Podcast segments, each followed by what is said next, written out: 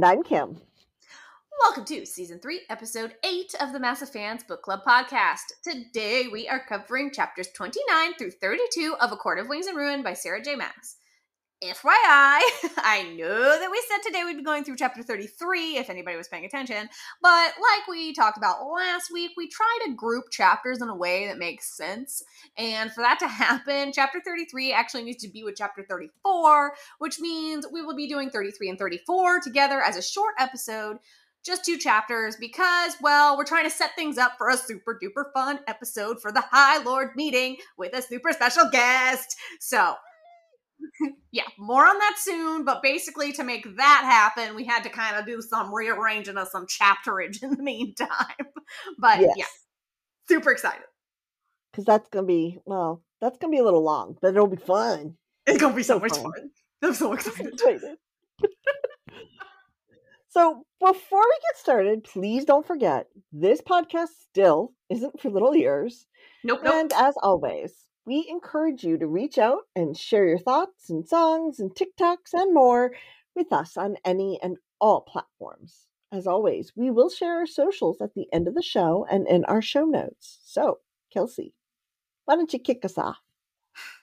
Okay, so in full disclosure, uh, if anybody has, you know, just suddenly started listening and they were like, oh, okay, I'm going to start here with season three, episode eight, and I don't know anything about these people, uh, I have a wee small child, and wee small child decided to basically be a monkey the entire time I was trying to do my notes, which means instead of my very carefully, like, well thought out notes that I usually take, where I like type them up in a little box with like little bullet points and it's great, um, I wrote these by hand in a notebook, and now that I'm trying to read them again, they look like chicken scratch. So bear with me, friends. I'd be like hella lucky if I can read any of this. So The joys that- of motherhood. yeah. So with that, uh, chapter 29.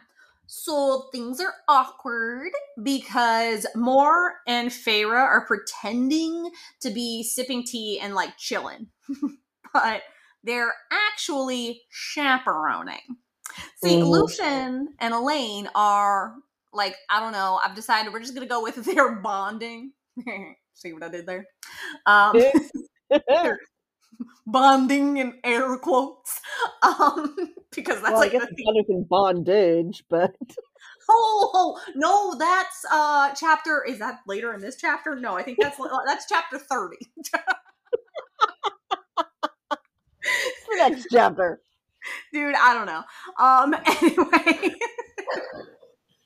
so Lucien, per last week's episode, is trying to get Elain to open up.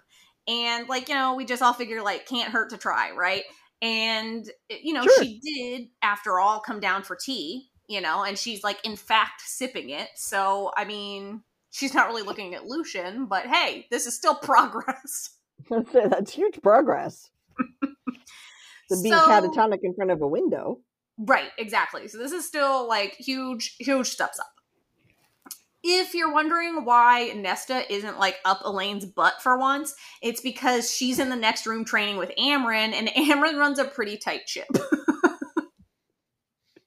so I don't ever want to get on her bad side. I just Yeah. don't. ain't that the truth? Like I don't think I think Amren is like the parent you don't want to have teach you to drive. Yeah.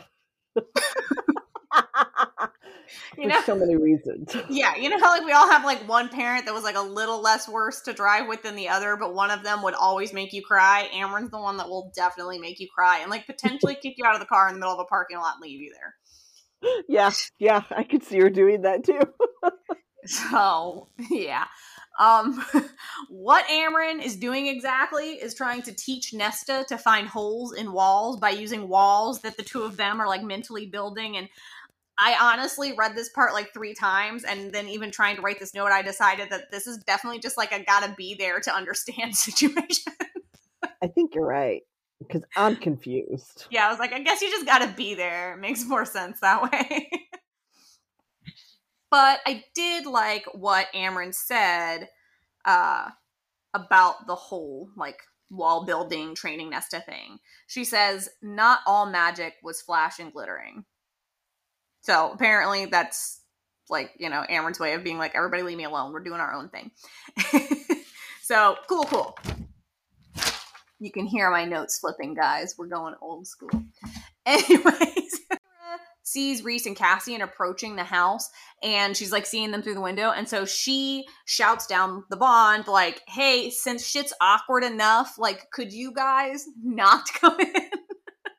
Let's go, go have a drink, find a pub. Right, right. And so she's like, you know, can you not come in? And then Rhys and her have like this little back and forth, like down the bond. And honestly, I was thinking about how like this can easily be played for like really good laughs in the TV show because it oh, involves oh, yeah. like Rhys and Feyre are talking down the bond, but Rhys has to keep telling Cassian what Feyre is saying. So like all three of them are having a conversation, but it has to be a lot of like, she said this. Well, Cassian says this. Well, she says and like meanwhile she can see this whole thing going down through the window. So i'm just saying. charades. right. So there's a really good chance that this could be hilarious. But anyway um also like side note like while they're shouting down the bond i don't know what possesses them but suddenly they're like i know we were talking about all these things but uh now we're going to stop momentarily and discuss down the bond right this moment about which high lords we have heard back from regarding the high lords meeting well, sure you know. Not sure why this is the time or place, but whatever. Uh, the answer is dawn, day, and winter are all in. Summer is a maybe, which I think is pretty kind of Tarquin giving the circumstances. Well, yeah. Yeah, yeah. I can't blame the guy. Well, fair. But anyway, this convo down the bond ends with, uh, well, enjoy your tea, you overbearing chaperone. I could have used a chaperone around you, you realize. You had four of them inside this house. Six if you count the the the, the ghosty girls. Right, exactly. Which we haven't seen much of them lately, and that makes me sad. Yeah, maybe they're working. Yeah, maybe they're actually like doing shit that matters. But anyway, Nesta has apparently been like craning her neck to see what's going on with Elain and Lucien because Amren yells, "Focus!" Which at first appears to frighten Elain, who bolts up. But then it turns out that like she stood because Lucien, who was apologizing, startled her by tugging on the bond. Okay. Surprisingly, Elain actually speaks. like I would have thought she would have just stood up and been awkward, but she actually talks. It felt strange, like you pulled on a thread tied to a rib. To which I say, ew. like, Makes you wonder, doesn't it? Yeah, like I thought being bonded sounded cool till I heard this and learned that it's basically the equivalent to like that stitch in your side when you run a 5K after months of just doing donut runs. Yeah. So like, yeah, not not about that life anymore. But anyway, uh spoke too soon. Um Elain, who suddenly was sounding like she was like with it, is now sounding like she's back in Crazy Town because she blinks and says to Nesta, Twin ravens are coming, one white, one black. And Nesta's like, Sure. Uh, you need anything? Like, what the fuck does that mean? and Elain tells her, Sunshine, which I think is hilarious. Like she's definitely Elain is definitely a human potted plant. Yes. Yes. anyway, Mor and Feyre are like, Lucien, explain. Like, what happened? And he's like, IDK, I like traveled down the bond, which is like actually like a physical thing, apparently, like a thing that's more there than in our minds. And she freaked and like no they're asking if he like sensed anything like fixable i guess and he's like nah dude like i barely felt anything i just like got to the other end of the bond and she was like so you know that one like it went page flip. And Amren is like yo um somebody please bring my student back. Because yes because Nesta has taken Elain outside like she asked. So they're like, so Amren's like, for the love of God, go get Nesta.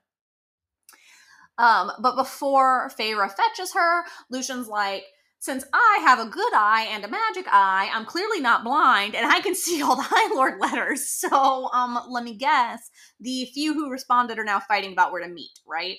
And the answer is like a big old yup. Yeah. And Lucien earns his keep essentially by offering to help them figure out a place that they can hold the High Lord meeting. And like I guess this makes sense because I'm sure as like the right hand man to Tam the tool bag High Lord, he has a lot of experience in meetings. Not to be confused with Tim the tool man Taylor, but damn the tool bag. Uh, anyway, we get a snowflake, which, by the way, is not a snowflake in the Kindle app on my phone. It's four little boxes that look like the Windows insignia. so, okay. You know, fun fact, thought I'd share. Anyway, we're at Feyre's flying lesson. And this part, like, honestly, okay, so like the first time I read, I was like, oh, this is fine. And then when I went back to take notes, I was like, okay, guys, this this part lags on for a really long time. And it does. And so basically, I'm just gonna like read the parts that matter because the parts that matter are incredibly well written. The parts that matter less are just really long for reasons. So essentially, Feyre, it starts off with Feyre crashing into a tree. Um, because that's how this is going. Then the pages I'm skipping are basically Feyre who like being half knocked out by the tree, then doing like a mental like previously on and telling us shit we already know. so I I'm just gonna skip all of that. She's kind of struggling. Yeah, she just basically like chatter chatters to herself about the mirror and the High Lord meeting and blah blah blah. And it, like none of it really matters. It's all stuff we already know. So basically, it just serves to I think tell us that like nothing has changed in the last two days. Like in theory, that little snowflake represents two days time has passed. Not how I personally would use a snowflake, but whatever. I nobody asked me.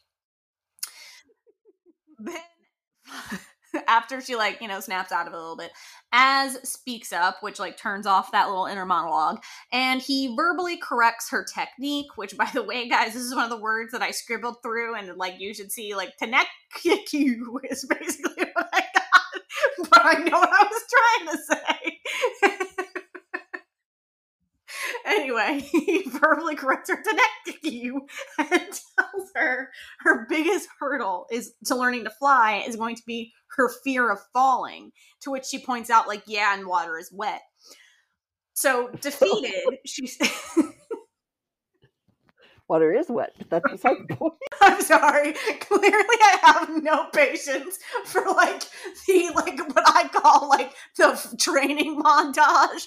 Like i have no patience for training montages. I'm like mm-hmm, sure. Like for tv with music i get it guys. I got you. But when i'm reading it i'm like guys i don't really care. I get it. I get it. Um, anyway defeated she says there's no chance that i'll be able to fly in the legions is there and Az admits like probably not but he says but it doesn't hurt to practice until the last possible moment you never know when any measure of training may be useful now gather around kiddies because papa az is about to tell a story okay Papa ass. Oh my god. oh dear God. I'm gonna mostly read this part word for word, but it's also long as hell, so I can't really do that. But you'll come on story time with me and Papa Az, okay? He says, It was very hard for me to learn how to fly. Most Illyrians learn as toddlers, but I assume Rhysand told you the particulars of my early childhood. Because I was so old, I had a fear of flying and did not trust my instincts. It was an embarrassment to be taught so late, not just to me, but to all in the war camp once I arrived. But I learned, often going off by myself. Cassian, of course, found me first, mocked me, beat me to hell, and then offered to train me. Rhys was there the next day. They taught me to fly. Because it was such an effort, a few years after the war, Rhys brought me back a story. It was a gift, the story, for me. And he basically, this is the part that I'm gonna like speed up a little bit. But long story short, he basically tells the story of Miryam and Drakon and how, like, you know, okay, long story short, like Miryam, there's some weird like biblical lineup here, but anyway, Miryam's like trying to Uh-huh. free, free her people, and uh, anyway, um, in doing all of this, uh, side note, Drakon's people are the Seraphim, and they're also winged, similar to Illyrians, but different because they're like With feathery feathers. winged, not bat winged.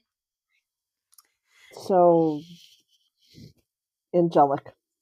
Yes, Ish. yes. Which, like I said, you know, Bible things going on here. But um, anyway, long story short, there's uh, the whole Miryam and Drakon story that you can read. But you know, she's trying. They're trying to like lead their people to freedom, and then they're being charged by an army. And the only way they can possibly get to the other side is if they cleave the sea itself and make a path through the water. Is this sounding familiar to anyone who went to Sunday school? Anyway, so we do this, and we're trying to get all the people across. And Miryam insists on remaining behind until the last of her people has crossed. And the Seraphim have spent all of their magic trying to like hold the water back. And Drakon's like in the front, and he's like thinking about how like they can't hold it any longer. And he's just trusting that Miryam probably has already made it across. Like she wouldn't just like wait around to die, right? Well, too bad he missed the part where Miryam got captured and skewered by the queen herself, who was chasing them but here's the part where this all comes back to like why he Rhys told Az this story. But a young seraphim cartographer named Nephelle saw Miryam go down. Nephelle's lover was one of Drakon's generals, and it was she who realized Miryam and Nephelle were missing. Drakon was frantic, but their magic was spent, and no force in the world could hold back the sea as it barreled down, and no one could reach his mate in time. But Nephelle did.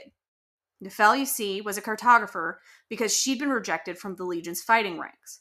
Her wings were too small and the right one somewhat malformed, and she was slight, short enough that she'd be a be dangerous gap in the front lines when they fought shield to shield. Drakon had let her try out for the Legion as a courtesy to her lover, but Nephelle failed. She could barely carry the Seraphim shield, and her smaller wing hadn't been strong enough to keep up with the others, so she had made herself invaluable as a cartographer during the war. And the story continues that essentially Nephelle remembers that she'd seen Miryam at the back of the line when this whole thing had gone down, and so she returns to go look for her on the shore. And Miryam tells Nephelle when she gets there, like, save yourself, like, there's no way that I'm gonna make it. Like, obviously, I've been stabbed, I am dying. And Nephelle refuses to abandon her. So she picked her up and flew. When Rhys spoke to Drakon about it years later, he still didn't have words to describe what happened. It defied all logic, all training. Nephelle who had never been strong enough to hold a seraphim shield, carried Miryam triple the weight, and more than that, she flew. The sea was crashing down upon them, but Nephelle flew like the best of the seraphim warriors. The seafloor was a labyrinth of jagged wa- rocks too narrow for the seraphim to fly through. They'd tried during their escape and crashed into them, but Nephelle, with her smaller wings, had been one. If she had been one inch wider, she would not have fit. And more than that, Nephelle soared through them, Miryam dying in her arms as fast and skilled as the greatest of seraphim. Nephelle, who had been passed over, who had been forgotten, she outraced death itself. So, yeah, you got to read the whole thing because, like I said, Papa Az does like a really good job telling the story, but it's really long and like a lot of detail that I gave you the moral of the story, guys. I gave you the cliff notes. You did. You did. the point is, and it's got some fun stuff in there. Like, I would definitely love a Miryam Drakon book, to be honest with you, um, because I think it's a really interesting story. There's obviously like a lot there, but anyway, um, this whole thing rounds out with Rhys told me the story when he returned, and since then we have privately adapted the Nephelle philosophy with our own armies. We, Rhys, Cass, and I, will occasionally remind each other that what we think to be our greatest weakness can sometimes be our biggest strength, and that the most unlikely person can alter the course of history. The Nephelle philosophy. So basically, he just finishes out by saying, So we'll train Feyre until the last possible day, because we never know if just one extra hour will make the difference. And then we get a snowflake. so uh, that was uh, story time with Papa Az. Uh, anyway,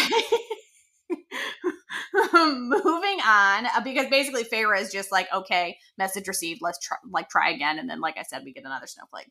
So Feyre has essentially trained her ass off, and girl is hurting. Um, Yeah, which actually means when I was making my bondage jokes, it is this chapter. God, this chapter is so long that I forgot that it was this chapter. Um, because it's not it's not really long. Like as you can see, the important parts are not taking me very much time. But like if you were scrolling through the pages on your Kindle, you're like, damn, like Az talked for a really long time. Well, I mean, it's a great story. It is, but it's just really funny because Az doesn't talk. I know, which It's is like why it's such a great story. so he saved up all his words for this moment. but anyway, Feyre has trained her ass off, and girl is hurting, and Rhys watches her like limp into their bedroom and is like, "Told you he'd kick your ass." Um, and even though he's like, you know, being kind of snarky, he's already run her a bath, so you know we forgive him. But our poor girl, I feel for her. She hurts so bad. She can't even get in the tub. Been there. Hurt. So Rhys Poo helps her. anyway, um, she falls asleep in the bath, which is like dangerous as fuck. It is. Anyways, Rhys wakes her up and lifts her out, and he carries her to the bed. And uh, like this is how you know where this is going. Okay, just this part of the sentence, and then you're like, oh, I I, I see what you're putting down. Like I pick up what you be putting down because it says he lay me down belly first. Okay, I've got the picture. Anyway, Know where we're going. Don't need any more info. Thanks. think about it. Um like okay, yeah, yeah, yeah. In fairness, in fairness, he has like Faye Ben Gay. He's got like sal salves and all sorts of crap. Um, so presumably he's just gonna like massage her sore parts, right? But um, like she's got a lot of sore parts, and that includes her ass. So um, between ass massage and wing play, like you know where this goes. And um, Mhm. yeah, so like I don't really got to get into it, but I will say we get one like quote out of this section that is kind of like you know swoony and cute or whatever. He asks, "Will it ever stop? Wanting you every hour, every breath. I don't think I can stand a thousand years of this." And then he says something funny. Think of how my productivity will plummet. Ah, which I thought was cute Uh-huh. Anyway so um that goes like as you would expect like we know rhys and uh so rhys uh does the selfless thing and uh does his his his work. And then um she was like okay i'll reciprocate and he's like no no no uh sleep. And then she says something cute which is i wish i had days to spend with you like this just me and you. And he says we will. We will. And that's the end of chapter 29. So, yeah. yeah, Pretty fun chapter. I, I like it. Um, not a lot. eh, this section that we're doing today, I mean, Kim, you've got two chapters that have some, like, more, like, action, snappy, snappy, snappiness. But, like, Well, for the yeah, they do. But for the most part, I do sort of feel like out of a lot of the episodes, this episode is again one of those ones that's like a little bit of a bridge situation. Like we're kind of like building towards things. You know what I mean? I would argue that Yeah. everything this episode is a little buildy. Next episode is very buildy, and then after that, we've got some like really big plot points back to back to back. Yeah. So this one has like some plot pointage, but like nothing compared to basically the stuff that's going to hit your ears in February. Very true. Oh, so true. so yeah. So flipping the page, chapter thirty. So uh, Feyre is still dying. she, she wants to rip all her body parts off and you know like take a nap. Uh, so she cancels on both Cass and Az, and both show up more more or less like ready to rip her a new one. They're like, "How dare you cancel practice?" But um, more so that's Cass because Az actually just like brings her like a nice wing salve, and uh, you know he's a nice man. but they're both He's there, like, like, Use this. It might make you feel better. right, right. I feel like Cass is like, hey, what the hell, man? You canceled. But I feel like Az is like, use this and then don't cancel on me tomorrow. You know, I, I want to say it's like it's Az is bringing the Illyrian version of CBD oil. yes, yes. I agree with that statement. Totally 100% agree. Um, anyway, Feyre basically says to Cassian, like, yo, you know, since you're here and stuff, I thought, like, maybe you could do me a favor and you could fly Nesta to the House of Wind because she and I are going to go have sister sister bonding time in the library and do some digging for some info. for net for Amren. Yes, for Amren. But before leaving, uh, Cass and Az nod to Elain, who's finishing up her breakfast because they're like at the breakfast table. And right on cue, she breaks her silence for another confusing news flash. He snapped your wings, broke your bones. And they're like, um, and Feyre's like, oh crap, like she's definitely talking about Cassian and like what happened with the King of Hybern. And Feyre's like, oh, she's talking about what happened to Cassian and Hybern. I swear, I feel like I've been here and done this before. And so he just says, it'll take more than that to kill me. And then Elain goes, no, it will not. Well, that's awkward. Um, gonna say that's kind of awkward there, isn't it? Just, just yeah, a little. so then everybody's just like crickets, crickets, crickets. And um Feyre's like, Can I uh, like take you to the garden, Elain? Um, you could like play with the herbs or something because she's like, This is so uncomfortable. And then Az is like, I can help her. And it's really cute what it says. It says, I can help her. And Azriel stepping to the table as Elain silently rose, no shadows at his ear, no darkness wringing his fingers, he extended a hand. Which is super cute Mhm. and um like i like i pointed out before like arguably i understand why there are Az elain fans I do too. like i get it anyway um so he takes her out to the garden and cassian is like okay well now that the crazy talk is out of the room i'm gonna eat a muffin. And this wouldn't matter except for the fact that he eats said muffin and then proceeds to like lick his fingers and nesta is like don't watch don't watch don't watch. Um which i'm obsessed with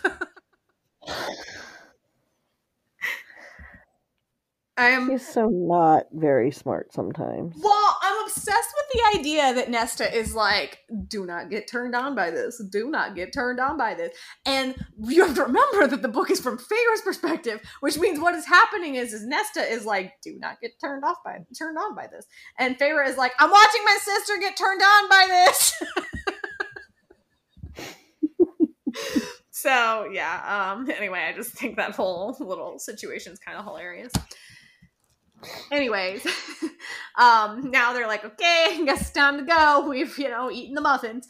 And cassian gathers up nesta and like he you know carries her like he do because he's gonna fly and they're off. Um and he calls her ness when he's like okay come here ness. And she's like don't call me that which means you know he's gonna call her that all the fucking time now Yo, um, like what a failure. Like Nesta, come on, I expected more from you. You know you can't play into this kind of nonsense. Come on. that's right. It's Anyway, of, like a thirteen-year-old boy. yeah, exactly. Like how have you not figured this out by now? Once at the house, Nesta does not uh, thank her ride, and he just says, "You're welcome," and heads off because, like you said, thirteen-year-old boy. And um, I do want to say, please note that he what does before he leaves. He does what I can only call the Pride and Prejudice, Mr. Darcy hand thing. After letting go of Nesta. Oh dear. I like this because I just wrote down Mr. Darcy hand thing. Um, I know what you're talking about. I didn't. Not my chapter, so I didn't highlight it. I'm sorry. Where is it? Oh, you're welcome, Cassian called after her, more than a bite to his voice. His hands clenched and slackened at his sides as if he were trying to loosen the feel of her from his palms. Am I wrong? Am I wrong? No, you're not wrong. anyway, so yeah, so that made me laugh. So they're now at the library, you know, beneath the house. And, you know, the ladies who work there, the priestesses open the doors and like let them in and blah blah blah. And Nesta doesn't say anything, but she's obviously looking around and her eyeballs are like, you know, the size of dinner plates because she's like, what the fuck? Because there's like so many books and so many alcoves and like dangling chandeliers and like floors and floors and floors and floors. And basically, you know, like anybody else who likes to read for a living um, would be like, oh my god, I've made it to the homelands. Um, it's the Holy Grail. hey Kim, does that come up? Like, do we actually learn that at all in Silver Flames, or is it just like alluded to and we're still winging it? We learn more about it. Okay. Because like I feel like I have like from information we have, it's like I can make a bunch of like fan theories in my head, like why that would yeah, you do learn. You you learn about it. I mean, we still don't get Elain's side of it all, but at least sure. we have a better feel for what happens with Nesta and why Nesta was the way she was. Um, right, but do we specifically get why Nesta like babies Elain, or we still have no fucking idea? A little bit. Okay. I have to go back and reread it. I'll be honest. Yeah. I'm yeah. kind of.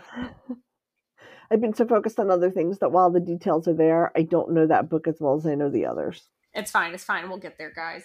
Uh, and also, like, stay stay tuned. We have some fun stuff coming for that. well, and you know, it wouldn't be so bad, except that with that book, I, you know, I've only read it like three times, which I know doesn't, which I know sounds like a lot. People who are listening are like, she only read it three times.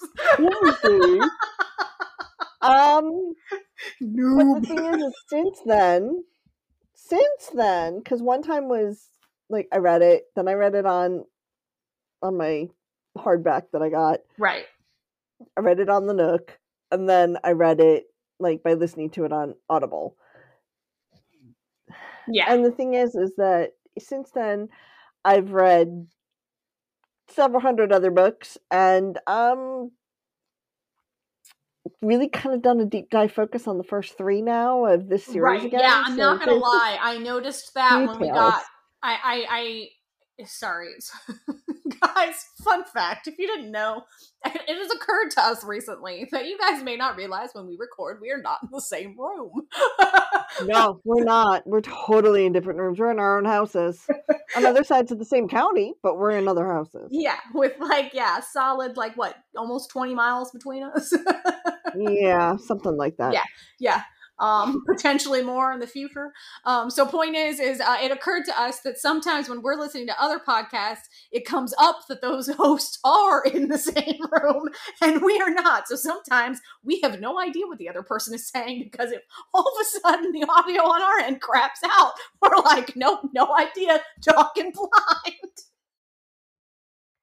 Or our screen freezes. Mm-hmm. Yeah, it's great. Like we're yeah. trying, we do try, but yeah. it, you know, it's hard. So, um, that was a little behind the scenes moment to explain why I have no idea what Kim just said. So.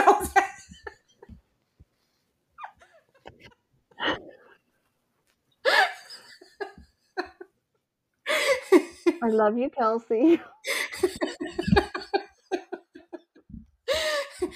anyway, it's fine. The point is, um, oh, there was a point to this. Um, we both read a lot. Besides just like, like we. So she and I were talking about this earlier, and we were. She asked me how many books I did. So like, my Goodreads did not sync up to my Kindle, which is irritating because they're supposed to sync together now my Kindle said I read what 200 and yeah, two something like 213 or 230 something. 213 books out of yeah. 150 for the goal I set just on my Kindle. Yeah. And then of course there's you know, it doesn't count my Audible or my Nook. And you know, at that point then you're just like you know, we were just talking about well what are the top books we read last year and and you know, like I had to go back and look cuz I've read so many and it's not and, and the thing is is that i do actually pay attention to what i'm reading i'm just i'm one of those obnoxious my friends who listen to this will know i am i am truly like a prolific reader and i i inhale books i don't read them i inhale them but I'm one of those people that the way I read, I pick up so much detail and absorb it the first time. It's kind of crazy. Like Kelsey and I have talked about this. Yeah. It makes her like she's impressed. The things that I remember that I could still pull out of books that I'm like, okay, yeah, no, but that was here. And she's like, Are you sure? I said, Oh, I'm positive. yeah, yeah. And the reason this comes up, like the reason, like to circle back to Silver Flames, the reason we're saying this is because in a way, she and I remember the books better before we started deep diving. because now that we've started deep diving, you kind of like confuse yourself. A little. because Well, now now we are constantly in a again this is some fun back behind the scenes guys. Um we now have this thing where like when we are reading like we may be reading a set of chapters taking notes on set of chapters but recording a separate set and then editing a separate set while also preparing to record with guests for a separate set of chapters which means all of a sudden next thing you know you're not super confident in the order of events sometimes It does make it a little interesting. I mean, Yeah. I'm 98% certain of where I am with things. But I've also been that obnoxious person who's always had more than one book going at any one time. My Yeah. College my college roommates will tell you they used to laugh at me because especially my last two both Kim and Jen would always give me a hard but yes, I had a roommate named Kim in college, you guys. It was hysterical. It was Kim and Kim. That's okay. My best No. friend was Kelsey, so it was Kelsey and Kelsey. It's fine. yeah, you know, we're we're good. like and um we did and so you know both of them used to tease me and and it's funny because they're both readers like i am i mean you know we we all read and it just they were like how can you read more than one book at a time and i mean sometimes i was reading because you have to count textbooks right, of course this right. is college so of course you know depending on the classes you're taking you're reading books for english classes or literature classes and then as a theater major i was reading plays and Plays other things that were relatively or related to them like that could be you know expositionary books about certain book about certain plays we were reading Sure, sure. oh my god so i'd have like all this stuff in my head and my kim in particular was always like how the hell do you keep it all straight and i was like i don't know i just do like my brain just kind of silos Yeah. it and i think it's because i get that movie picture in my head when i read and so it's that Same. I, get- think that helps a lot. I have a feeling that probably people who, I mean, I could be wrong. So maybe, hey, if you're one of those people who doesn't see a movie in your head, let us know. Does it make keeping track of plots harder? Because I would think it would make it harder, but I could be wrong.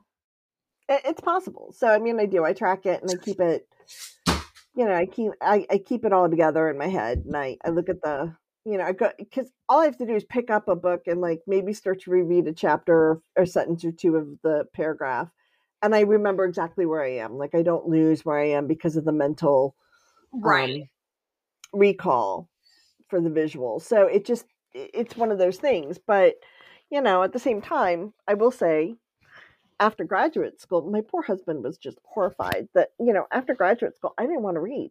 I, I literally I spent a couple years I didn't read Yeah. at all. And he was just so sad about that because he was reading all the time. And he was like, Well, what do you mean you don't want to read? I'm like, I don't want to read. Like, I, I don't. I'm burned No, out I on get reading. that. I get that. I stopped reading during college and then had I ended up picking it up right after I left college because then I lived I was I had roommates but they were never home, so I was alone a lot. so I started reading a lot. And Well, that's kind of how I you got know, back into reading. well, you know, once I got into grad school, I wasn't reading at all because Yeah. everything I read was for grad school. Sure, and, sure. You know, I didn't.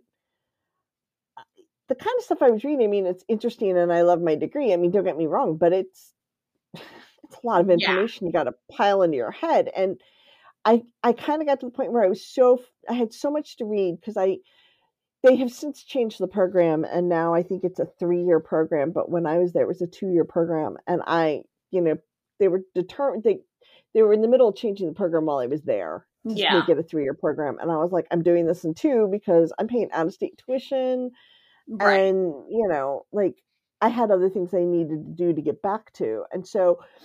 I really, you know, I worked and I I did my schoolwork and I mean I had a social life, but I wasn't I wasn't like the book hound that I was prior to and am since. Right. Um, but I didn't pick up reading again. Mike and I had been married for almost a year by the time I started reading again. So that was like three years. I never really read for Yeah. pleasure, other than like a magazine. It's okay. You make Even up for it now. So yeah, basically Yeah, all of all of this to say it's really impressive that Kim remembers anything I ask her about any of these books because she reads basically a book a day. So anyway, Yeah. yep, Just so everybody knows, I'm not reading like Tolkien a day. Like, there's no way I could read that, or Fair, even fair. Diana Gabaldon a day. There's, I, I love Diana Gabaldon. I love my Outlander, but yeah, no, I'm not reading five and six hundred pages in a day like that. Yeah. You know, I tend Yeah. to read I tend to read much lighter, easier things. And it, Fun it could stuff. be fantasy, it could be stupid cheesy romance, it could be a regency. It doesn't matter. It's just I read it and it you know, and I try to alternate what I read because it becomes palate cleansers, especially when you read like the heavier fantasies like like ACOTAR and right. some of these other things that I read because I do read Diana Gabaldon, I do read Outlander, and if you've read it, you know it, you know Right. exactly how heavy that is and how dense Right. it is to chew through. So I do read, you know, I, I read other things to kind of become reading palate cleanser so that I can get back into what I'm trying to focus on. Sure. So yeah. Anyway, all of that to say, uh, Kim reads a lot. I, I- we started talking about Silver Flames. I don't fucking know. Nesta's in a library, and she like uh, Kim is like, I have found the motherland. Um, She did. She she it was like jackpot, and it, it does come back in in Silver Flames as to how awesome it is that she's So- happy that there's this library there. so to the plot. Um, chapter thirty. Uh, no, anyway, no, you're fine. But the point is, is uh, Nesta's in the motherland. They were really getting into some points. Uh, Nesta was really about to open up her, you know, uh, mouth and say some stuff about feelings, and then um, there's a weird like shift in the room, and something is happening, and is about to be bad. Uh, Nesta says, you know, what is that? And Feyre just says, run. So um, they're taken off. Uh, meanwhile, Feyre is trying to get Rhys down the bond, and there's nothing. So they're taking off. Feyre is considering grabbing her sister, sister, and like winnowing out, but it's just not. Timing is not like working out, and essentially they get cornered right as they enter like a part of like the library that's just like nothing but like nowhere to go and now there's just like darkness in front of them darkness behind them two fae step out of the darkness and she notices their coat of arms and it says i knew their coat of arms on the upper right shoulder knew their dead eyes hybern hybern was here please note that these two peeps these two fey peeps um one dark haired one light just Dark clothes, light clothes. Hmm. Anyway, so faebane is uh, deployed, so well now we're fucked. and um Nesta's probably like, "What is this shit?" Like she's Well, probably 'cause, like, you know, remember remember that happy jaunt through the autumn court that took a week. Right, right. So, and don't even, yeah, don't don't come at me with our faebane logic because there is none. Um, so, but all we know is that uh, you know, faebane is deployed, and uh, Feyre's like, "Oh fuck a duck!" I can tell that my magic has just gone kerplunk, and Nesta's like, "I don't know what's happening, but I can tell it ain't good because I feel weird." And now they're just like, "Well, crap it," and so dark hair, light hair are standing there. and they're kind of doing that thing that like evil characters do where they talk too fucking much. Yes, I've noticed that. yeah. They're like so easy to get into their minds. They're talking about the priestesses like getting let in. So easy to get into their minds once our master led us through the wards to make them think we were scholars. We'd planned to come for you, but it seems you found us first. And they're talking to Nesta instead of Feyre. And Nesta, who also talks too much, is like, Who are you people? she actually just says, Who are you? But I can hear in my head Nesta being like, Who the hell are you people? so there's that. And this is when you're like, Oh, it all becomes clear. one of the two says, We're the king's ravens, his far flying eyes and talons, and we've come to take you back. Ravens? Does that ring a bell? Elain. maybe, maybe Elain done talked about ravens just a minute ago. Anyway, um, Feyre will come to that conclusion, but like not so fast because right now she's still trying to scream down the non-existent bond using bad non-existent magic. And so she now, instead of being, you know, badass Fey Feyre, has to basically be normal human-ish Feyre because she has no magic. And so she just starts relying on her, you know, like grit and intuition and says, You're not taking her anywhere. All I can And- say is thank God Cassian trained her. right, right, right. She's gonna have a shot in hell. I'm still like mostly immortal and I can throw a punch. And so she's like, You're not taking her anywhere. And they say back to her, You're an unexpected prize too. But your sister, you took something from that cauldron girl. The king wants it back. And Feyre suddenly realizes that was why the cauldron couldn't shatter the wall. Not because its power was spent, but because Nesta had stolen too much of it. And that's the end of chapter 30 because we just really don't know how chapter numbers and star snowflake star thingies work. We just end stuff True. wherever we feel like. So So, so yeah, so we're we're yeah, we're in the library and Hybern's there. Mhm. yeah, because chapter 31, chapter 30 and 31 the break is dumb. So It, it is a weird break. I have to say, I was always like, So Kim, pick up mid sentence. And then, and then no. So, and then, uh, so God bless Feyre because they're in the library. Um, they they've blown faebane into their faces, so they've inhaled faebane. Um, who knows how long the power the the the magic goes away from inhaled faebane? At least long enough to Yeah. be a pain in the ass. And uh so Feyre's, you know, she's got to fall back on her Illyrian training. And as she says, you know, I put I put I had three options. I laid them out before me and I thought about them and she's like, you know, option 1 is hand-to-hand combat with only a knife. They're armed with blades, two. Right. She's like, mm, I don't think that's going to work well. You know, at least if Nesta were trained, it'd be two to two. Right, but mm, No. Uh, the second option is make a run for it, try to get out of the library, but risking the lives of the priestesses above them and further trauma to them. And I don't know if that's such a hot idea either. Sure, And sure. then the third o- o- option is, as Nesta's talking to them, is to basically grab Nesta and run down. Because remember, there's that thing at the bottom of the library that Right. scared the ever living shit out of Cassian. Right. So sometimes you just take your chances.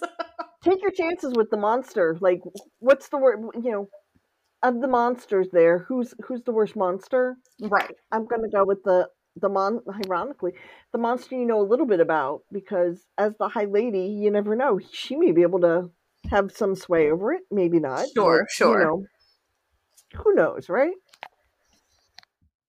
She knows enough about it that she's probably safer off there, and at least if she goes down and she's buying resand time to get to them too, as well. Right, right. She's basically at this point, like I also feel like that's why she lets Nesta keep talking for a minute. Yeah. Because it's like we're just trying to buy time. Like we are Yes. trying to buy time to be able to shout down the bond again. or something. Right. or Rhys suddenly realized, oh fuck, something's very, very wrong because I don't know where she is. right, right. We're waiting Yep. for anything. Anything, anyone, anybody. And I think it's funny because, you know, Nesta at least she tells these guys, she's like, if he wants this so bad, he can come get it himself. And they're like, oh, he's too busy. like, F you, buddy, you're too busy. I mustn't be that important if you're too busy. But Right. whatever. But Nesta basically comes back with, well, apparently you're not. but Feyre's doing subliminal looking at her sister, and she's like, you know, she's she's trying to convey subliminally, you've got to trust me, right. follow my lead, trust me, do what I say. This is the Aladdin jumping onto the uh, flying carpet. You Do trust me? hands up. Um, so Feyre Feyre's like, you made a mistake coming here, a grave mistake coming here to my house. They laugh because they think it's funny. Little do they know. And all she says as she goes, as she, she, she gets ready to take off, is, and I hope it rips you to bloody ribbons. Which I love. grabs Nesta, and instead of going up and out, they go down and away. Because remember, Mhm. we have that beastie at the bottom of the library. We don't know what the beastie is, but there's a beastie down there. Yep. And I love I love how it says down into the eternal blackness of the pit at the heart of the library and into the arms of whatever lurked inside it. Personally, I'd have ended the last chapter right there. Same. Okay, but anyway, But carry on. we give Snowflake. Yeah, yeah. Nobody asked us, and they put a snowflake there, and whatever. It's fine.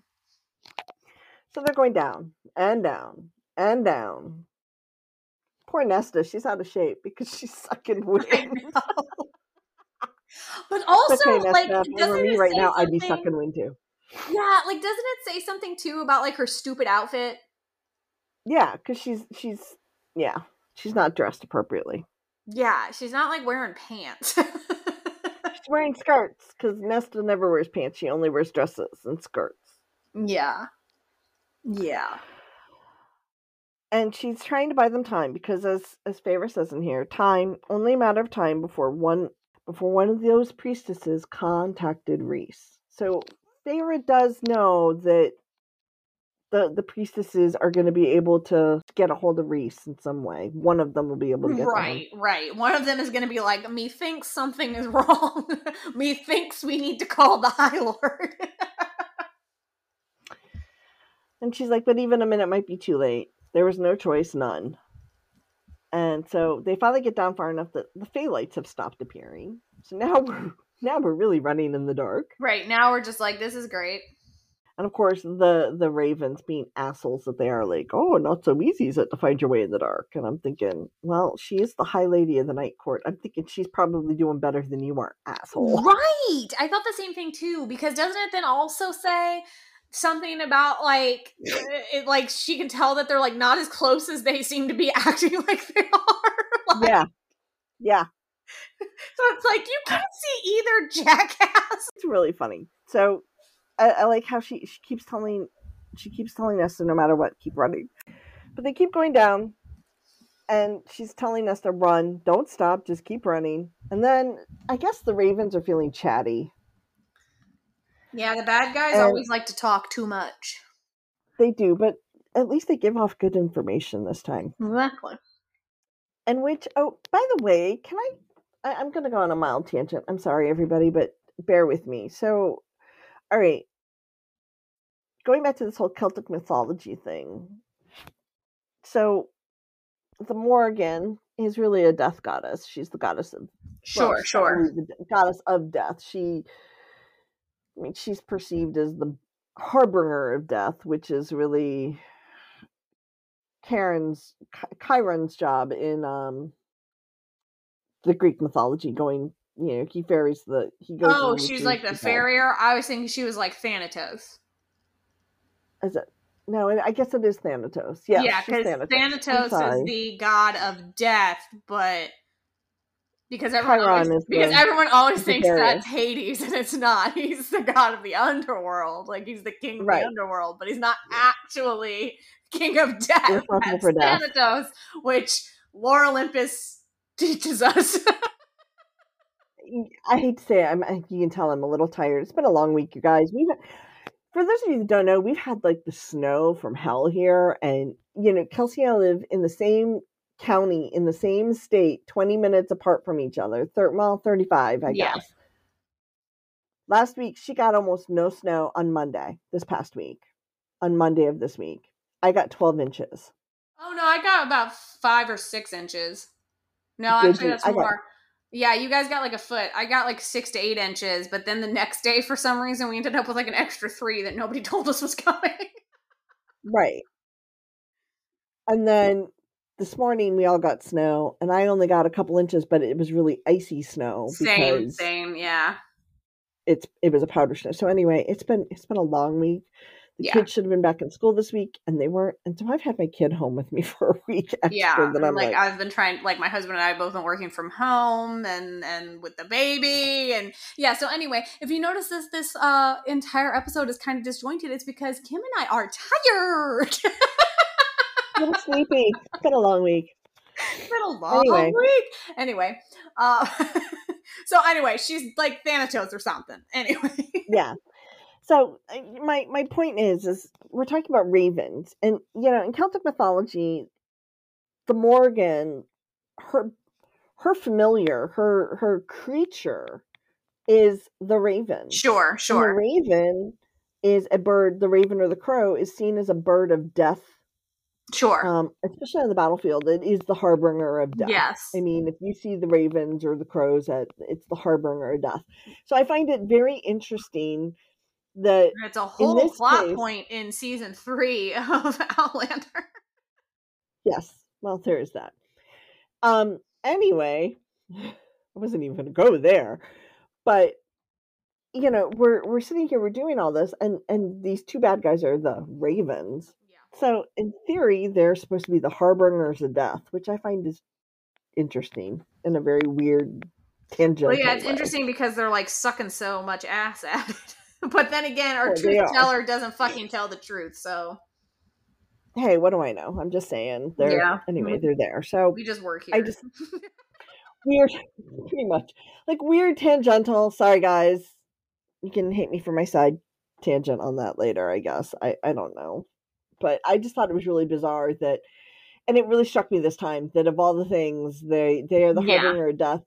yeah. And yet Feyre is leading them down to a beastie at the bottom of the Yeah, library. a big bad ugly, uglier than them. So, as she says, it's uh the lesser of two evils, or the worst of them, I guess, depending on your point of view, right? Um, but the ravens, they're they're just they're running their fucking mouths while they're chasing after the girls, and they're like, "Do you know what happened to them? The queens."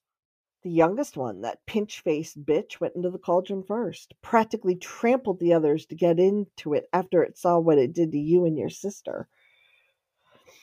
And then Feyre stops long enough. Well, doesn't stop, but she's running. She tells Nesta, she goes, Don't stop. If I go down, you run.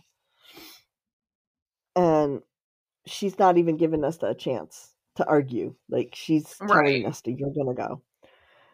Anyway, the Ravens continue on. And they're like, But the cauldron, oh, it knew something had been taken from it. Not sentient, but it knew. And it was furious. And when that young queen went in, and then they start cracking up, like cackling in a really horrible, terrible way. And I love how it's described. They laughed as the slope leveled out, and we found ourselves at the bottom of the libraries. Mm-hmm. And the raven is like, Oh, it gave her immortality. It made her fey, but since something had been taken from it, the cauldron took what she valued most her youth. Womp, A young womp. woman went in, but a withered crone came out. And from the catacombs of my memory, Elain's voice sounded. I saw young hands wither with age. The other queens won't go into the cauldron for terror of the same happening now. And the youngest one, oh, you should hear how she talks, Nesta Archeron. The things she wants to do to you when Hybern is done. Twin ravens are coming. Elain had known, sensed it, had tried to warn us. So I read that because one, it tells us information about what happened to the queens. I have I have a little bit of a theory about the old, the the youngest queen being aged. As much as I think it the the the cauldron took what she valued most because it was mad that Nesta had taken from it. I don't know how much of that is true. I, I mm-hmm. question that. Mm-hmm. Part of me wonders if if the cauldron is sentient enough to have at least realized that this this queen was so and ugly on the inside that it took that which she valued most. Yeah, I don't know. yeah. It's a theory. I get you. I get you. It's my own stupid, crazy theory. No, you're good. We like crazy theories here. We do. We do.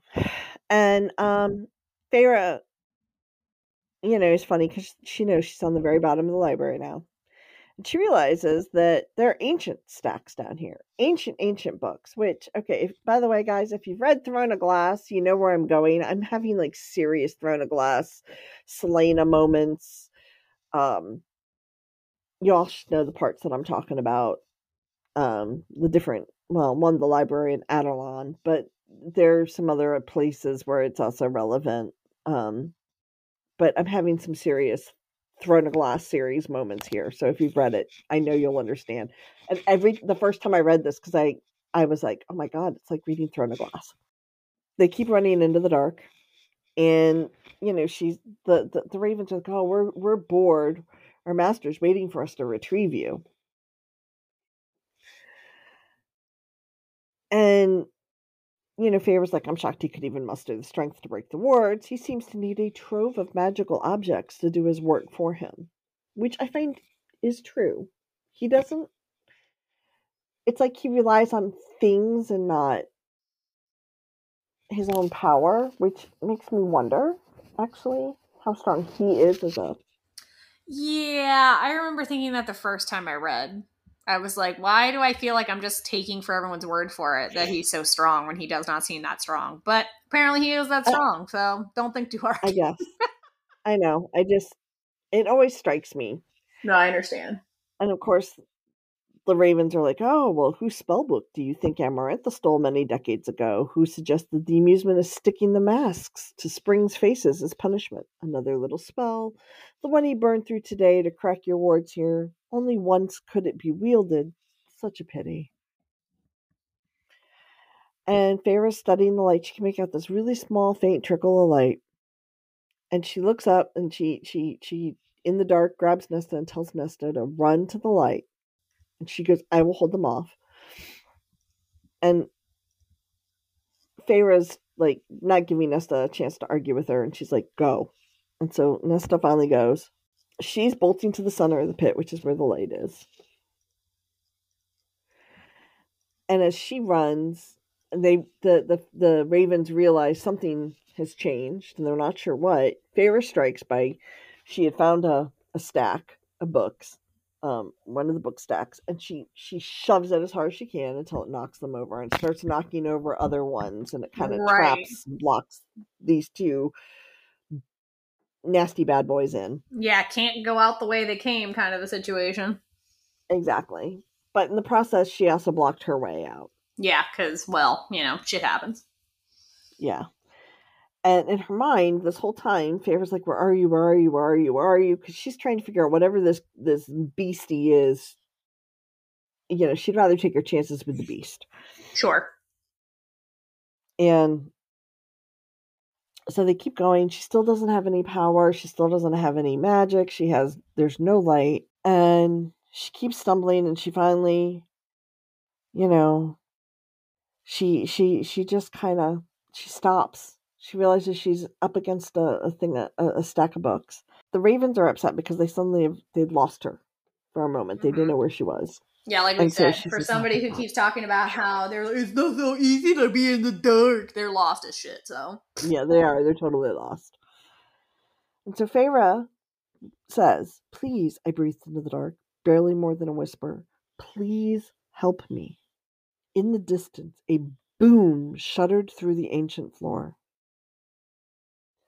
High Lady of the Night Court, one of the ravens sang, What sort of cage shall our king build for you? A soft voice whispered in my ear, You are the High Lady. The voice was both young and old, hideous and beautiful. Yes, I whispered.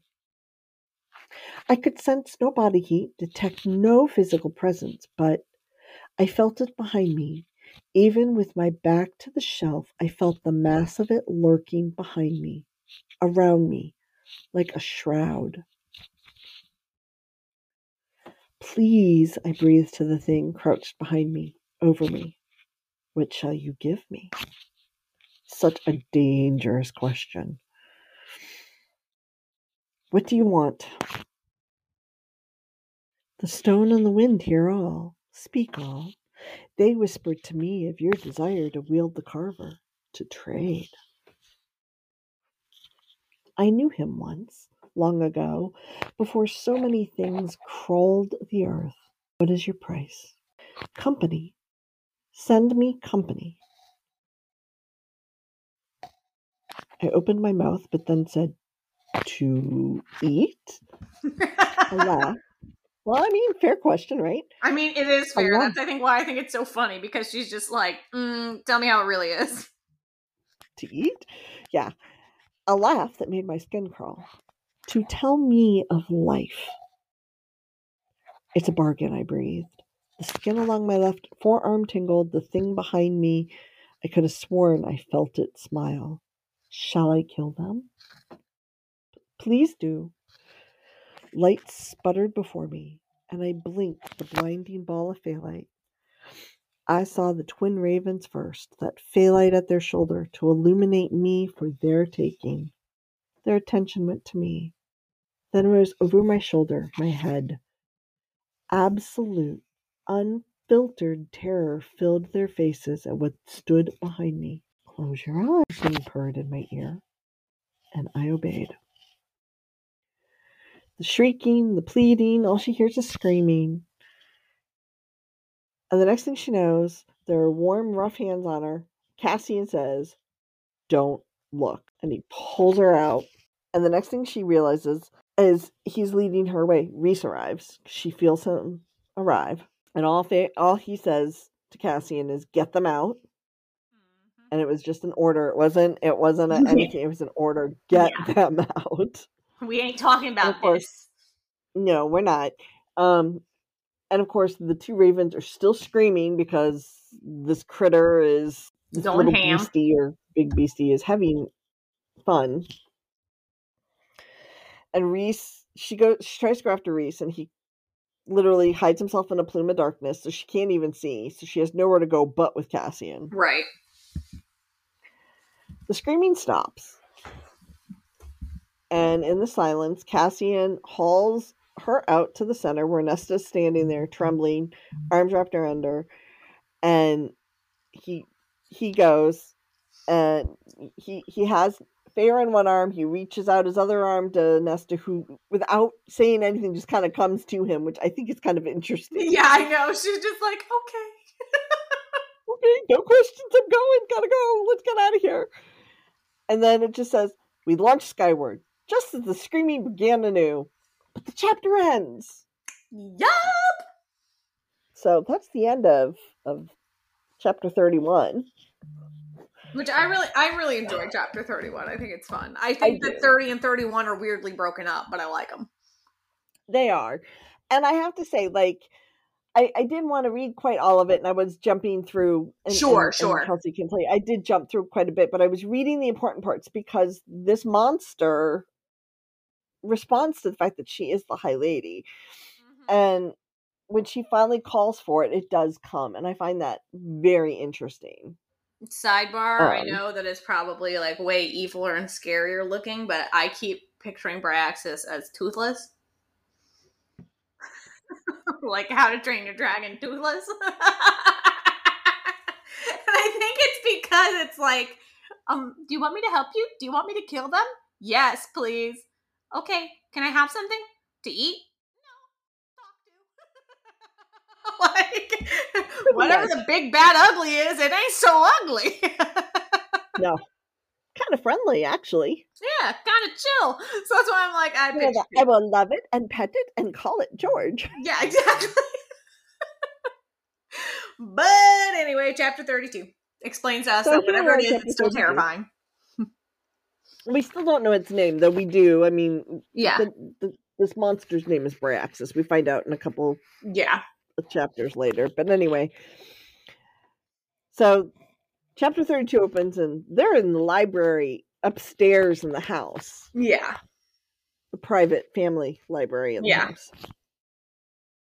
And Cassian literally is handing both of these women glasses of brandy, not little snifters, like highball glasses Right, filled right. with brandy. I'm not sure what that says. It says that That's that ain't no toothless down there. Exactly. And I find it funny because one of the things it says in here is, well, Nesta took it and drank hers in one gulp. Oh. Oh. No, no thanks. It's like a way to ruin a good drink. right. And the, the, the scary part is is that he keeps refilling their glasses every time they finish it too, which is kind of disturbing. Yeah. And then Cassian looks at Feyre and he's like, Are you hurt? Each word was clipped, brutal. He didn't ask Nesta. He must have found her first and ascertained for himself. I started, Is the king, the city, no sign of him? We sat in silence until Rhys appeared between the open doors, shadows trailing in his wake. Blood coated his hands, but nothing else. So much blood, ruby bright in the mid morning sun, like he'd clawed through them with his bare hands. His eyes were wholly frozen with rage, but they dipped to my left arm, the sleeve filthy but still rolled up. Like a slim band of black iron around my forearm, a new tattoo now lay there. It's custom in my court for bargains to be permanently marked upon the flesh. Rhys had told me under the mountain. What did you give it? Sorry, I shouldn't be laughing, but the tattoo thing, I always think like like how does the universe there like determine what is a bargain and like what is just a fucking conversation? Well, she said she she agreed to him that it is a bargain. yeah, I'm just saying like I always imagine somebody like wandering around the streets of Velaris like, we were just talking, get this off of me. Pretty much. I guess you got to be very careful about what you say and how you say it, right? right, right? That wasn't a bargain. We were call- we were just talking it out. anyway, In this case, at least favorite did say it is a bargain to Yeah. to the monster. yeah, but I'm just saying I thought it was funny. I always think that every time. Yes, I'm with you. It's okay. that somebody out there in Velaris is just walking around with a bunch of tattoos because they are not eloquent speakers. Woo. Man, This is the time I accidentally made a deal for a cup of coffee. Accidentally did not pay that cab fare and accidentally made it this was dinner last night. right. yeah, yeah. Yeah. Mm. So Rhys says, What did you give it? I hadn't heard that voice since that visit to the Court of Nightmares. It it said it wanted company, someone to tell it about life. I said yes. And then he's like, Did you volunteer yourself? No. It just said someone, and it didn't specify when. Right. She's like, when did you think that we sat down and wrote out this contract? We were kind of in a time crunch. But she was careful. I mean, I Sure, give her sure. credit. She was pretty careful about what she said and what she agreed to. Sure, but she's also like, my man, we were a little busy. it could have asked me to come and make it dinner every Tuesday, and I'd have been like, okay. Okay, sure. You want me to read to you? I'll come and read. yeah, How's that? bedtime stories, I'm down. Like- yeah, yeah. Okay. Um, yeah. So anyway, I mean, after all, this is the same woman who agreed to come stay in a man's court for a week a month. So she could live. I know. So I feel like when the chips are down, Feyre's like, anything you want, I'll give it to you. What do I gotta do so that we all survive? What do I gotta do? Tell Yeah. me. Yeah, so anyway. See, we're there. So Feyre does ask if the ravens are still alive. So she goes, Are the king's ravens dead? Rhys answers, They nearly were when I arrived. It left enough of their minds functioning for me to have a look and finish them when I was done. Cassian was stone faced, glancing between Rhys's bloody hands and his ice cold eyes. But it was to my sister that my mate turned. Hybern hunts you because of what you took from the cauldron. The queens want you dead, for vengeance, for robbing them of immortality. I know Nesta's voice was hoarse. What did you take? I don't know. The words were barely more than a whisper. Even Amren can't figure it out. And then Nesta tries to say, Well, you told me to run. And Feyre's like, You're my sister. Of course. You know, right, no, right. dumbass. Of course I'm going to tell you to run. You're my sister. Nesta's like, Elain. And Rhys jumps in and says, Elain is fine. Azriel was at the townhouse. Lucien is headed back, and Mor is nearly there. They know of the threat. And then they get into this conversation, and Feyre's like, Hybern has infiltrated the city again. Yeah, like now we do this thing where we just talk about stuff that's obvious. Apparently, we learned that it was a special one time spell that the King of Hybern used to break the wards. Um, Amren is currently, at this point in time, adapting them against being able to be broken by such things ever again. Sure. sure. And then she's going to go combing through the city to make sure nobody else was left behind, like, you know, the adder creatures yeah. or anybody else, right? Sure. So I guess Amren's going to go hunting later. Yeah. Amren's going to go, like, Buffy style stabba stabba. Like, she's going yeah. on her nightly patrol now. I don't even call that a patrol. She's going on a vengeance walk. Yeah. She's like, I'm looking for snacks. I come across it, they die. I eat you. and of course, Feyre's trying to get Rhys to calm down. He doesn't want to calm down. And she's like, What's wrong? And he goes, What's wrong? What is wrong is that those pieces of shit got into my house and attacked my mate. What's wrong is that my own damn words worked against me, and you had to make a bargain with that thing to keep yourself from being taken. What's wrong? And she's like, calm down. Amren's gonna go hunting. And and you know, the thing is is that Rhysand is having a meltdown and a temper tantrum because Hybern's ravens got into his house and sure. attacked his mate. Sure, sure. She's like, calm the fuck down. right, she's calling him on his shit. And then he's like, Did you see what it was, that thing down there? And he goes, I guessed enough about it to close my eyes. I only opened them when it had stepped away from their bodies. Cassian's skin had turned ashen. He'd seen it. He'd seen it again, but he said nothing. Yes, the king got past our defenses, I said to Rhys. Yes, things went badly, but we weren't hurt, and the ravens revealed some key pieces of information. Sloppy, I realized. Rhys had been sloppy in killing them. Normally, he would have kept them alive for Azriel to question, but he'd taken what he needed quickly and brutally and ended it. He'd shown more restraint about the adder. Well, we know why the cauldron doesn't work at its full strength now, I went on. We know that Nesta is more of a prior- priority for the king than I am. Rhys mulled it over. Hybern showed part of his hand in bringing them here. He has to have a sliver of doubt of his conquest if he'd risk it. And then Bear was like, So, how the heck did you find out that there was a problem? Right. She's like, Okay, okay, but real talk. Real talk. All right, let's let's get away from the crazy part. How the hell did you know to come get us? And Rhys is like, Clotho, there's a spelled bell inside the library. She rang it and went out to all of us. Cassian got there first. So there's the equivalent of like the button under the desk at the bank. yes.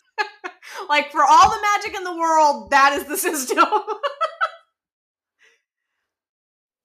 Which I at least I find interesting that yeah, there's a way to do it. There's a safety measure. So Feyre was right in stalling the Ravens right. as long as she could because yes, somebody was able to get a hold of Rhys. For some reason, as soon as I was thinking about like somebody hitting like the panic button for some- yes. Um.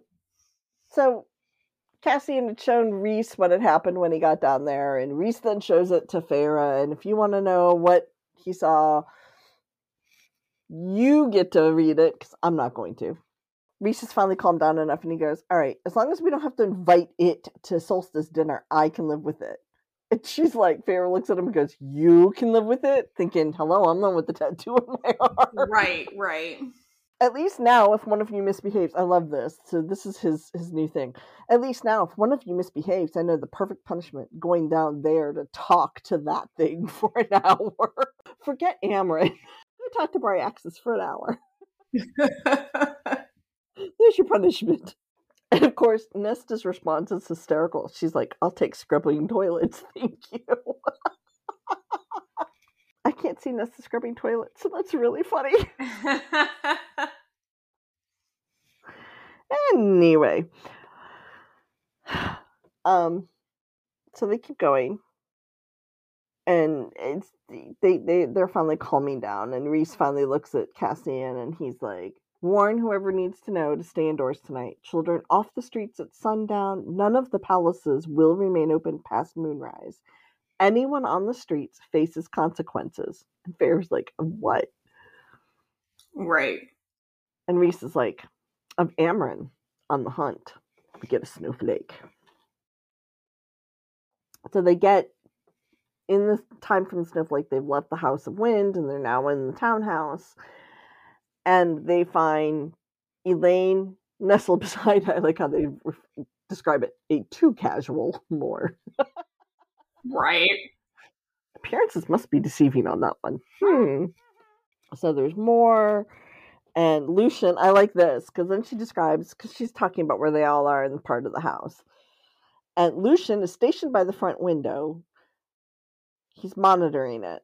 A sword and a dagger hung from his belt. No humor, no warmth, warmth graced his face, only fierce, grim determination. And of course, then you get the Azriel's coming down from the roof. So you've got Mor, Elain, Lucien, Cassian, Rhysand, Feyre, and now Azriel. And of course, we all know Amren's out fixing the wards wherever she has to be to do that. But apparently, Right, he can't right. do it from the house. And Rhys is very quiet, and he looks at them all and he goes, "All right, so the priestesses aren't going to say anything. They're not going. to They're to be quiet, and the people in the city won't learn why Amren is now going to prepare to hunt." Um, and he goes, We can't afford to let the other High Lords know. It would unnerve them and destabilize the image we have worked so hard to create. And Mor's like, But the attack on Velaris has already showed we're vulnerable. And it's interesting because they're like, That was a surprise attack, which we handled quickly, as made sure the information came out, portraying us as victors, able to defeat any challenge Hybern throws our way. And apparently they're like today is different because the first time they we had the element of surprise of their surprise to excuse us. The second time Right. it makes us look unprepared and vulnerable Which, which, i I agree it does and Yeah. he doesn't want to risk anything getting out to the high lords before the meeting coming up Sure. of course then Matt Mor's so positive she's like oh a war where we have no allies beyond Keir, either in Prythian or beyond it like lovely and Elain goes, The queen might come. There's silence. Because, hello, Elain's doing Elain. right. And Nesta's like, What queen? And she's like, and Elain goes, The one who was cursed. And then Feyre jumps in, cursed by the cauldron, you know, when it threw its tantrum after you left. And then Elain's like, No, not that one. The other. And they're all kind of scratching their heads, like, The fuck are you talking about? Huh. But Azriel finally is being a spy master and being this intuitive guy that he is, and he goes, What other? Yeah. And Elain's like, The queen with the feathers of flame, aka the firebird.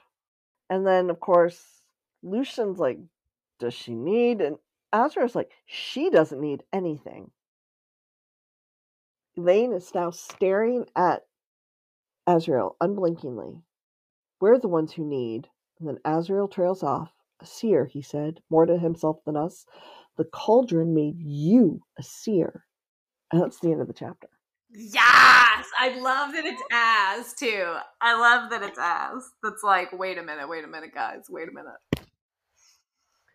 And I think he had started to figure that out when he was when she had mentioned before about the the young hands withering to old and all of that, and he heard that and right, took off. right. I think he was starting to put it together. And then, you know, it's sad because Feyre was starting to put things together, but say- it didn't Yeah. click in her head that that it meant that Elain was a seer. Yeah, she was thinking, well, in fairness, I'm not sure that like really like seer is like a thing that was gonna occur to Feyre anyway, because she's still like new to all this magicaliness. You know what I mean? So in her head, So she's true. like, is that just cult like psychic? I don't know. You know what I mean? Like that's at least Yeah. what would happen to me. I'd be like, what? It's like she's psychic, and it would t-. It would take for somebody else to be like, she's a seer, for me to be like, oh, there's a word for that.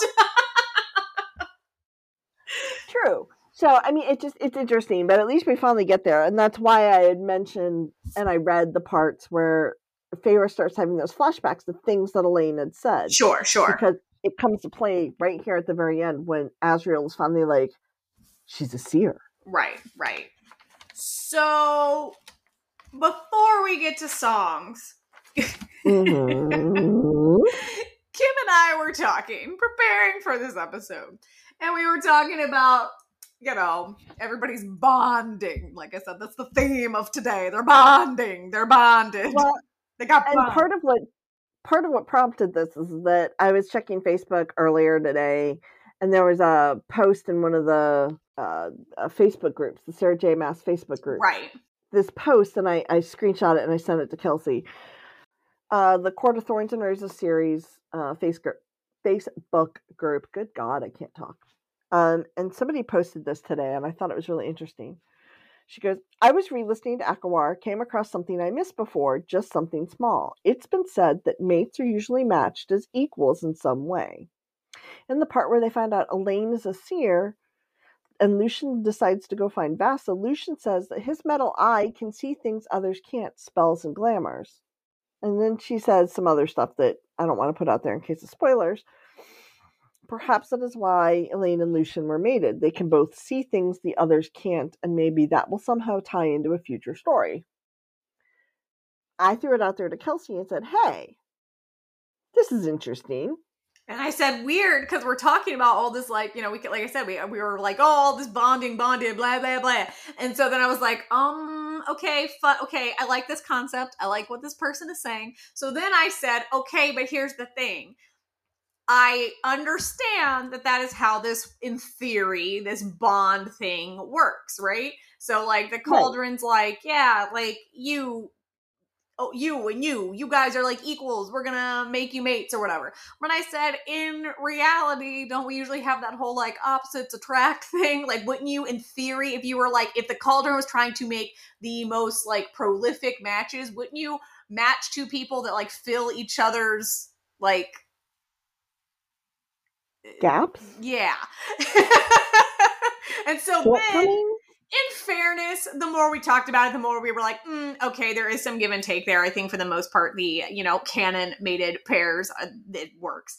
But then I said, okay, Right. but let's for funsies come up with alternative bonding matches. So essentially, alt pairings a la fanfics. So uh, if anybody has fanfics for these, please point me in those directions because I'd be fascinated to know. Um, so yeah. I'm curious, actually. I want to know why, but that's a whole different story. Right. But long story short, Kim and I took some time and we came up with our alt pairings for each sister. So the non-canon pairing for the sisters and brief why. And the really fun part about this is we're going to quickly tell you who we came up with and a little bit of kind of what our thinking is. And then if you want to read more about it, you're going to go read a blog post that we're going to drop on our website later this week because we're going to Yep. start doing that, guys, because we just have so much to say. We do. And much as we appreciate you wanting to listen to us, you know, we figure you can go read further things on something that we might talk about that interests you, and you don't have to listen to it. Sure. So, um, real quick, we're gonna run through our uh, sisters and uh, yeah. So I am really proud. I'm going to put a little asterisk down at the bottom. Um, I sort of painted myself into a corner. I'm really proud of like two of these, and then the third one I am not at all. Well, you're going to go first, so knock Okay. yourself out. okay, am I gonna go first? Okay. okay. Nesta. This is the one I am most proud of. Oh boy. Nesta, I decided, should be with As, and here's why. Oh, so Nesta is like a lone wolf, but because she chooses to be that way, she doesn't need to be. She just has decided she is one. Like she's got two fucking sisters, but she's just like nah. And so she she made herself a quote unquote lone wolf versus Az is actually like fucking that's what happened to him when he was a child. He just fucking was a lone wolf. And then was like, oh my mm, god, I don't mm. fucking have to be, right? Right? So opposite. Then, like, she's very like, I'm smart, but I'm also snappy and loud. And he's like, I am more like like I am more like emotionally intelligent with my listening and my quietness. So like she does the talky, he does the listening. Which my note actually says Nesta can't shut the fuck up Az can. Az only shut the fuck up is basically what my note says. Um, and then this is the actual reason why I decided that like this would be the one that I'm most proud of. Okay, are you ready, Kim? Yes. I am most proud because I decided that I mean, I haven't read Silver Flames, but I mean, God, the internet has told me everything there is to know about Silver Flames, right? So if mm-hmm. you know, we know the spicy level of um, Silver Flames. And the only thing I could think that would be more fun than reading about Cassian and Nesta would be the fact that I'm pretty sure that there is only one man on the planet who could all of a sudden out of fucking nowhere dominate over Nesta, and that is Azriel. because Nesta and Cassian are really great equals, but I just don't actually see that playing off.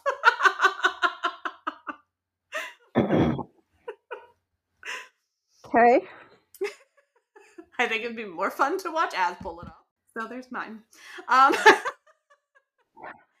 so because I did that, that meant that for Elain, I decided to defend why Elain would be a good match for Cassian, and I actually thought that this ended up working out kind of cute. I, I and I think the answer is because um, it plays on the little with big.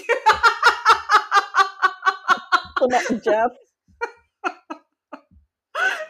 okay, so I have to tell you, you and I have the same choice there. Yeah. Elain and Cassian. Yeah. So I was like, well, because like Elain is like quiet and introspective and small, and Cassian's like full of life and boisterous and like would definitely like big man keep small teeny tiny woman safe. You know, like I don't know. I just yes. think it, it'd be cute. yes. So I don't know. I, I the thing is, is because we're not far enough along. There some. There's actually somebody else who I'd really rather put with Elain, but we're not to him yet fun stuff. Um, well, okay, and now my last one. This is the one that made me laugh because I'm not really here for it. okay, let me defend my thought process. I actually am a thousand percent here for it, but the problem is, is it doesn't fit the argument I'm trying to make that I painted myself into a corner. And if I can't have Rhys with Feyre, and I've already used everyone else, and I think that Tam is just too much of an asshole, I'm pretty much at this point left with Lucien. But it doesn't fit the narrative. So then I had to go down a rabbit hole, deciding if maybe Tarquin fits the narrative. But I and I think he does, but I don't have the time to figure that out right now, which is how we decided that this had to become a blog post. so you can read my essay on how come Feyre and Tarquin would potentially have actually been very well thought out mates in a blog post coming to our website near you.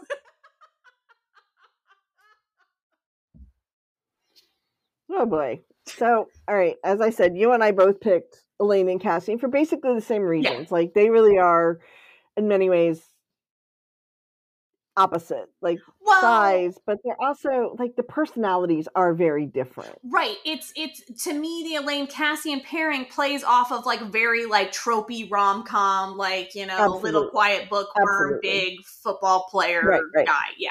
Right.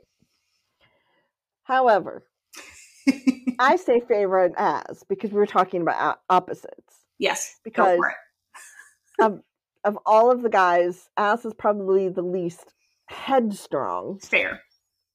Of of them. And kind of the most plotted out as far as he does try to think three or four steps ahead. Fair. But the one that I'm really proud of is what I know you're not seeing coming at all. I'm here for it. I am so ready. Please enlighten me. Nesta and Mor. oh my god, I'm dying because I almost wrote that.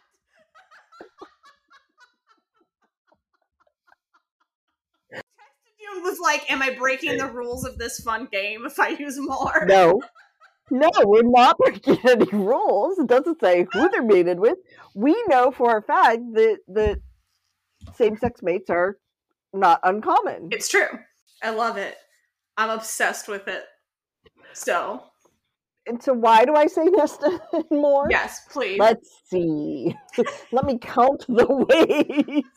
Uh we'll talk about the fact that Nesta cannot stand her. yes. Um Mor Mor likes to go shopping and and likes to do all that and she's very chatty and the whole bit Nesta's like the most emotionally closed off person there Yes. is. and she doesn't like to do the sherry thing and she doesn't like to do the I've got a girlfriend, let's go hang out kind of type thing. Like Nesta's just she's a cold fish. I love it. I'm obsessed with it. And then then you have Mor. Oh my god. Little Miss Touchy Feely, people person, life of the party. Yeah. I also a thousand percent believe that both of them would kick ass if somebody gave the other one a hard time. I agree. I agree. Okay, I know yeah. there has to be. There might be, I don't know. There has to be because it's too I have no idea. There has to be. I have no idea. People, I implore you.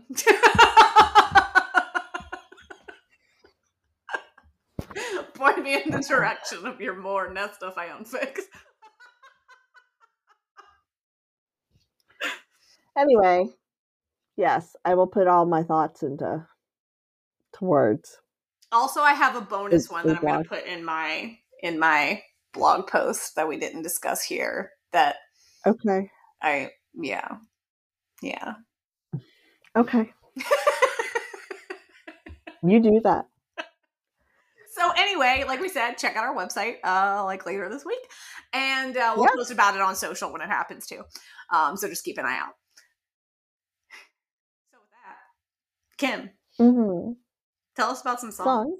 I have some songs. you got some songs. I have some songs. So I had a little bit of fun with this. So, eh, you know, we have some interesting things that happen. Like, it's a weird little bridgy, interesting thing section. So, the first song is Something So Strong by Crowded House. And it's literally when Lucien and Elain are having tea and he pulls on the bond Sure. because it just it kind of shows that it is the bond is there it is a strong bond whether people want to deal with it or not it, it's Right. there. Um the next one i picked is a song called cruel sister. It's by a group called the Mediaeval Baebes.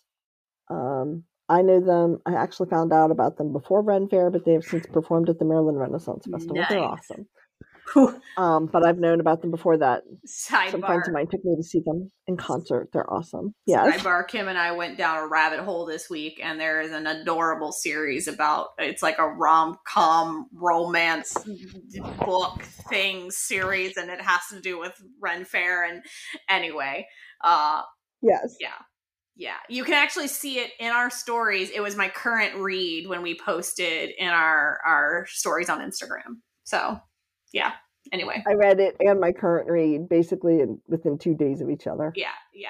So anyway, I read it in two days and thought I did a great job. Kim read it in one night, whatever. Anyway, carry on, Kim. Song number three.